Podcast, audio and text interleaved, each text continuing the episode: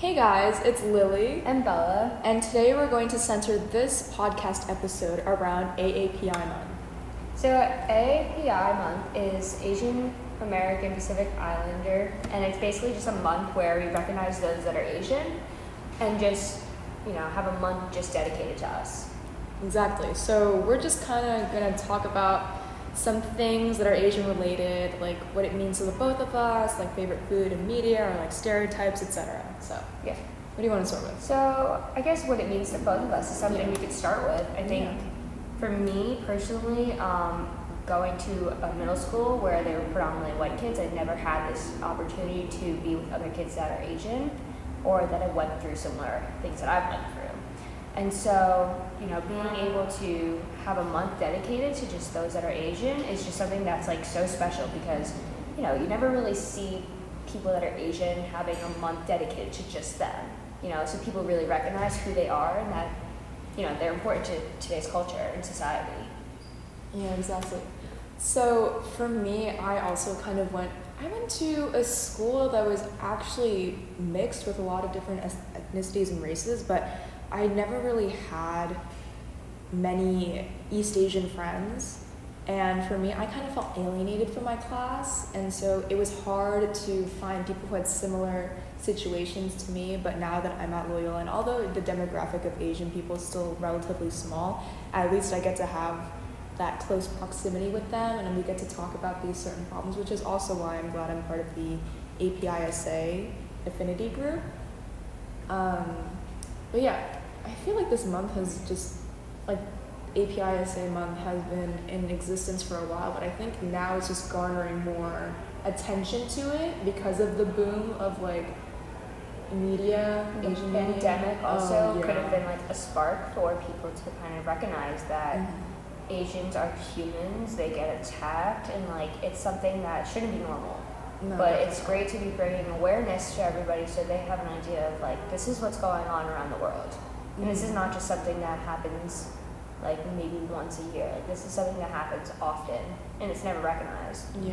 I think also, though, like, just, like, this month in general, it's not even just about, I think, being Asian. I feel like it also goes beyond it being Asian. I think it goes on to the, or I guess goes to the idea of, you know, we're all human.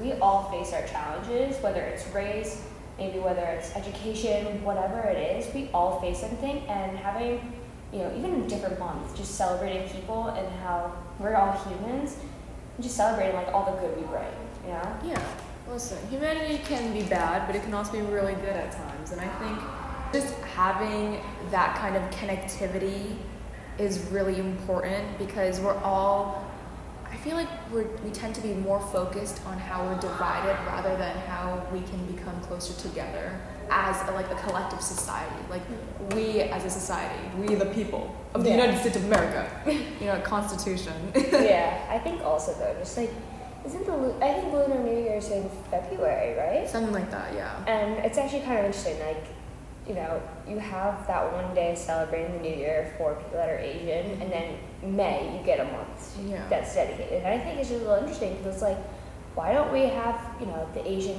American Pacific Islander month in February when Asians are being recognized for their New Year, you know? Right. There may be, like, some type of history to it. I just haven't looked at it, which yeah. I should probably do. But speaking of Lunar New Year, uh, that's a day for celebration and for meeting with family and also food. So let's start talking about food. What's, what's your favorite, like, Asian food? I mean, there are a lot of things. No, exactly. You know, that's like, it's honestly, like, so awesome that there's so many different types of Asian food, but then sometimes it gets, like, a little, you know, overwhelming. Overwhelming. Yeah. I think for me personally, a, a, a Chinese um, tradition is having hot pot, or as we call it, gogol. Um, and it's just basically when, you know, your family gets together, you have a big pot of, like, boiling broth, and it's raw, like, thin-cut meat, and you just basically just set the table and just keep, like, you know, putting the meat in the hot water, watching it cook, having, like, just time with your family, just talking to them. So to me, it's one of my favorite meals for, I guess, Asian yeah. food, because it's just a time of just being together with your family, and for me, like, it's a time being with my um, Asian grandparents while I'm, like, eating this food. Yeah, Oh my gosh, actually last night I had a dilemma because I was struggling between choosing ramen or chicken tikka masala. And chicken tikka masala is an Indian dish if you guys don't know. But it is so good, and I just decided, you know what, I'm going to order the chicken tikka masala. And I had it with garlic naan, and it was so good.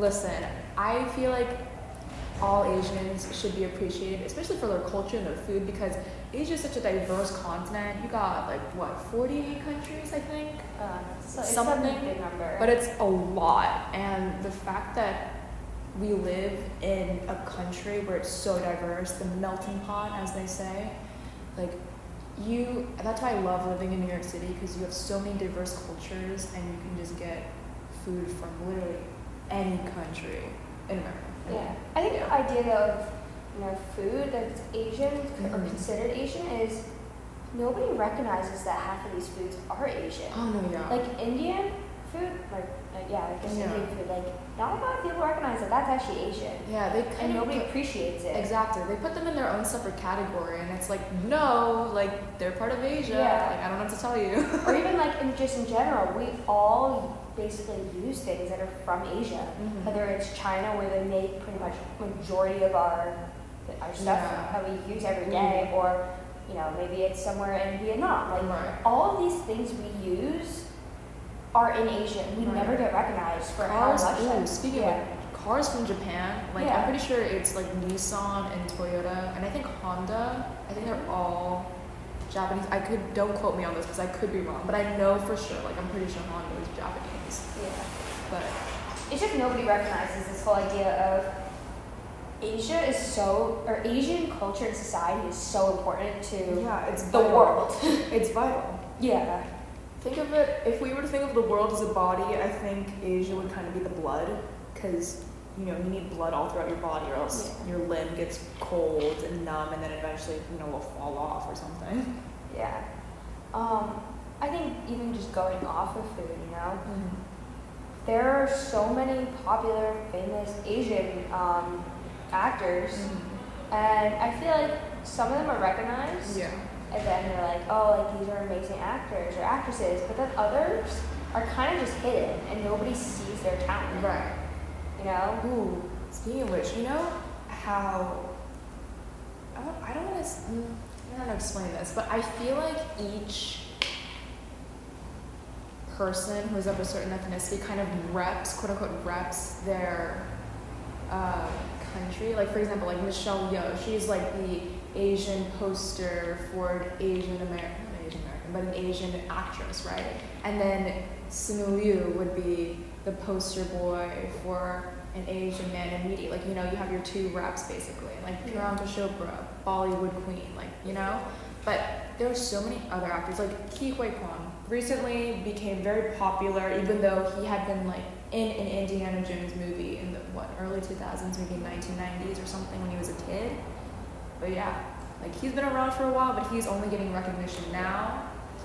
And oh, um, like Naomi Osaka, she's yeah. uh, half black and half Japanese. Like that's something you don't always see, right? You know? And but people are always trying to figure out like, oh, she's only Japanese, or like, oh, she's only black, but you know, she's both. Yeah. You know, and there's nothing wrong with being biracial. No, yeah. Um, I think also just putting off this whole idea of people that are famous mm-hmm. and are Asian.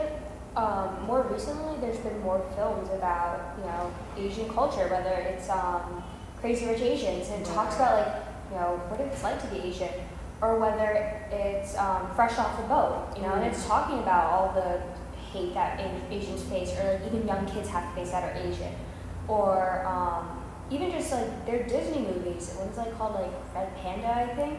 Oh, um, and it just goes something off the, like that. Yeah, yeah, it just goes off the idea of turning red, turning red, or you know Mulan, for example. Like all there's so many Asian movies, but nobody realizes how there's actually a story behind it, and there's a lot of personal meaning to it. Yeah. And yeah. they're like little small like nuances, like something yeah. will fly over your head, but they're really important details that you add them in. Yeah. Um.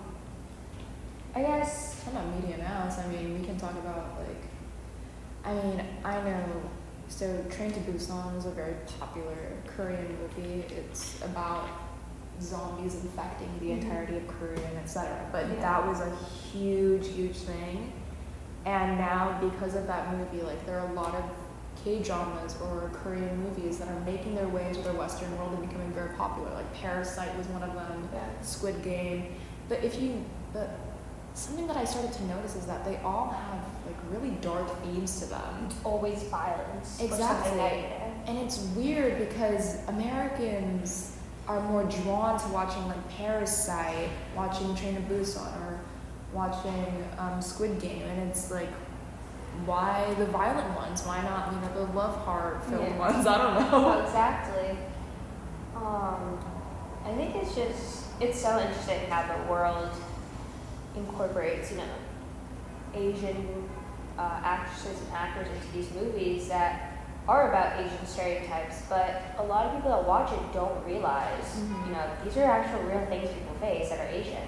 Yeah. Um, Also, just random thought, going back to the food for some reason. Oh, I love food, sorry. I think it's, no, yeah, I think it's so interesting. Some, like, major cities, you know, there's, like, Koreatown mm-hmm. or China, Chinatown. Like, I think it's so interesting. Right. It's, like, those two, I guess. There's also Japantown, but, really? like, in New York City, Japantown's in Brooklyn, which is why it's not as, you know, marketable, I guess. Yeah. I don't want to say marketable because I love Brooklyn. I think yeah. Brooklyn is a great place. But you have people who live in Manhattan, mm-hmm. and they're like, oh, everything's walkable, da-da-da. I don't want to have to go to, like, another borough, yeah. you know, to get Japanese food. So they'd rather stay in Manhattan. I think the problem is people walk and pass by all these Asian stores, but nobody realizes, like, there's actually, like, so much behind this. Mm-hmm. You know, there's maybe, like, a handful of Asian people that go to the Asian supermarket, mm-hmm. right? Like, I go to Chinatown to get my stuff for, like, you know, Asian bakery stuff. Yeah, maybe like H Mart. Yeah, and H Mart too. It's like, um, it also like as Lily just said, like H Mart. It's like very well known for people that are Asian. Yeah. Like you don't see that a lot. Just, like there's Costco, like right. what there's Fairway, but they don't really like emphasize mainly Asian food. Actually, Costco started to add a few Asian like, instant food. Bulgogi? Yeah. Oh. Yeah, yeah, it's actually really good. Yeah, they also made um, I think like ready to microwave dumplings or something. Yeah. But it's also really. Like Trader Joe's. Right. It's really soupy dumplings. Exactly. It's like dependent because like you have to figure out like what tastes good because it's not really always authentic, yeah. which is why like going to H Mart. Speaking of popularizing Asian marts and stuff. There's supposed to be an H Mart, you know, opening up around here. Yeah. So I think once that happens, I think a lot more people can be drawn to H Mart. Mm-hmm. Now, one good thing about that is like, okay, we're gonna have a lot more people who appreciate Asian culture, and we'll probably dive into what it's like to be Asian and mm-hmm. stuff. But then it's also gonna hike up the prices so much, oh, which I am not looking forward to. Also going off of food, like there are some stereotypes that are really wrong. That oh have to go with like Asian food. Like Chinese people eat dog and cat. Like is that true? No. I mean maybe it is in China. I don't know. It, I think what it was is that, you know, there were times where some of these Asian countries were very, very poor and the only like nutritious meat that they could find were these, you know, domesticated animals and you know, they had no choice. It's not as if they wanted it to happen, but you know, you have to do what you got to do to survive. And, you know, nowadays, it obviously these Asian countries are flourishing, so they no longer have to eat these, you know, human-friendly pets. Yeah. You know, they, they've moved on to other animals. Like, they have cows. And, like, like Asian people are literally people. Like, you don't have to yeah. say, like, oh, you eat cats and dogs and bats and whatever. And it's like, ew, it's gross. Like, don't say that. You're just being rude, yeah. you know? And you have this negative disposition towards Asian food because you're like, oh, what if they killed the dog? What if they killed the cat? Yeah. I promise you, it's not that serious, and they probably didn't. Yeah. So just take your chances. I think also just like, I don't know if you've ever had this situation, but for me, like, I remember in middle school, I had a, basically, I had a feeling where I had to choose if I, um, if I wanted to be white or Asian. Mm-hmm. I always felt like I was in a position where it's like, do I want to get along with all my friends that are considered white? Or am I going to be the only one that's Asian in my school? And I feel like it was always so hard to choose because I don't want to give up the fact that I'm Asian. Mm-hmm. I, it's something I should be proud of. And I didn't realize I was supposed to be, I should be really proud of this till ninth grade when I started joining the Asian um, group or affinity group. Like, I didn't realize how you have to choose always, and it's like there's never a right answer. Like, yeah. Why can't we do both? I'm half white, half Asian. Like, my mom's Italian, I'm Chinese, and my mom's Italian, my dad's Chinese. Like, am I gonna really choose between the two races that I am? Yeah, it's even not making a choice is still making a choice. And personally for me, I had a similar experience, except I'm half Korean and Brazilian. And I knew a lot more about Brazilian culture. I knew the language, and I watched, you know, the Brazilian news with my dad. So I felt more connected to being Brazilian. So I would say to kids, "Oh yeah, I'm Brazilian," but obviously since I look very Asian, they would, you know, deny the fact that I was Brazilian. So they were denouncing my heritage yeah. for me. And so at one point I was like, "Okay, I then I guess I'm just Asian." But then there came, like, you know, racist jokes, and you know sometimes they were. They were like microaggressions mm-hmm. kind of jokes, like where it's very small and minuscule that I didn't realize that they were racist. Yeah. But I would still laugh along with them because it's like, you know, if I stand up for myself, then I'm seen as like the hot-headed kid that can't take a joke. But then if I stay sti- if I stay silent, then it's also like I, you know, am allowing these kids to disrespect my heritage, to disrespect my parents, disrespect, you know, my ancestors. Yeah. And I think that it's. Unfortunately, racism is taught, mm-hmm. and you know most kids re- don't really notice race until they start to get older, until they start yeah. to, you know, ingest these types of media, and that's when things start to get really bad. I think also we're so lucky that we have a space to, you know, talk about these things, but you know, like for example, my dad would tell me all the things he faced as a kid being an Asian. Or being Chinese, and all the things my grandparents faced being Chinese. Like, the things that I learned from his stories is that people were so cruel then, and I wouldn't say it's necessarily gotten better, but I think that the hate and racism that Asians face now versus then has been so different. Like, now with social media, mm-hmm. COVID was a part of this. Like, I, I think those are the two main things that I think changed how discrimination and hate is towards Asians. You know, like, it used to be physical during, like, the time of my, like, grandparents, my dad. Like, there used to be a lot of more hate, and it was not right. You know, slurs, um, being hurt, you know, being made yeah. fun of, just being told things. I think now it's just, we're not even told, we're labeled as, you know, just one thing of being Asian, which is, you're the problem, you started COVID, you, you know, you're weird because you bring food that is not normal. Mm-hmm. You know, there's just so many other things. Yeah, a lot of it ties into what the media puts out. And actually, I was writing my research paper on this. I started my research paper by saying that, you know, social media is kind of like the brain of society, because whatever you see, feel, or hear, that's kind of dictated by social media and what types of stories are put out. And at a point, like, you start to feel so much that you start to get desensitized to these certain subjects because you see so much violence, you see so much hate, that eventually just becomes part of your, you know, normal everyday life. And so you learn to deal with that kind of thing.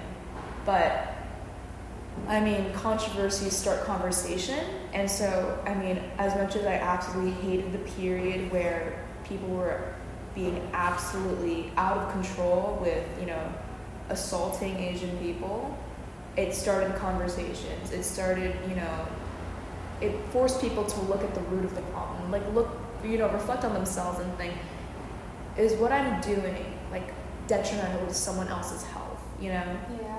And so at least, you know, it started this kind of self-reflection. And I mean, now we have people who stand up for these types of rights. I don't, I don't know if rights is the right word, but, you know, starting conversations, delving more into problems in Asian media, and, you know, just overall respecting yeah. the culture and the effort that is put into this culture, you know?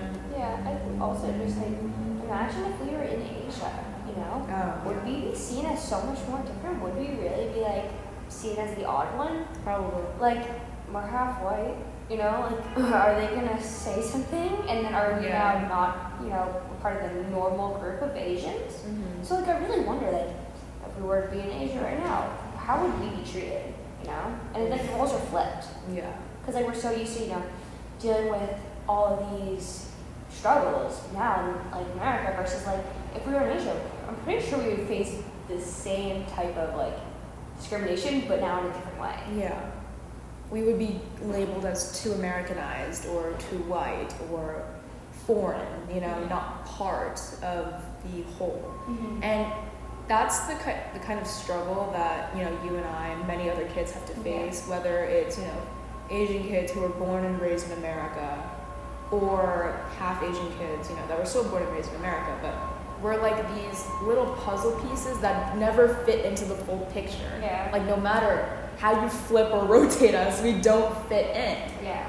And I mean, we kind of just have to make peace with that because you can't force your, yourself into a shape. You can't, you know, dis I don't, I don't want to say dismember, but you can't like dislocate your limbs yeah. to fit into something. Like if it, if you don't fit, you don't fit. So just you have to find something else. You have to find an alternative.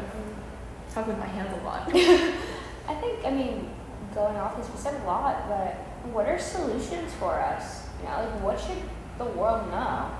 You know, or what should our community know? I think for me personally, I think it's we're all different. Mm-hmm. And just because we're a different race than maybe the majority of the kids in our school, is it really worth putting this down? Or is it worth just being nice to everybody? And, you know, it's easier said than done being nice to everybody. It sounds like a cliche, but it's like, really, it's twenty twenty-three now, and we're still being hate, or like just giving people hate? Yeah. Like, it, it's not right, and it's not something that should be, or continue to happen. It should not be, like, happening anymore. Like, there should be solutions of how we can change this. And I mean, while, you know, it could be small, still the small impact is going to have a larger impact than nothing. Yeah, it's the kind of rippling effect, you know, yeah. just one water droplet creates this large ripple. I think, listen, I think being different should be the new normal. Yeah.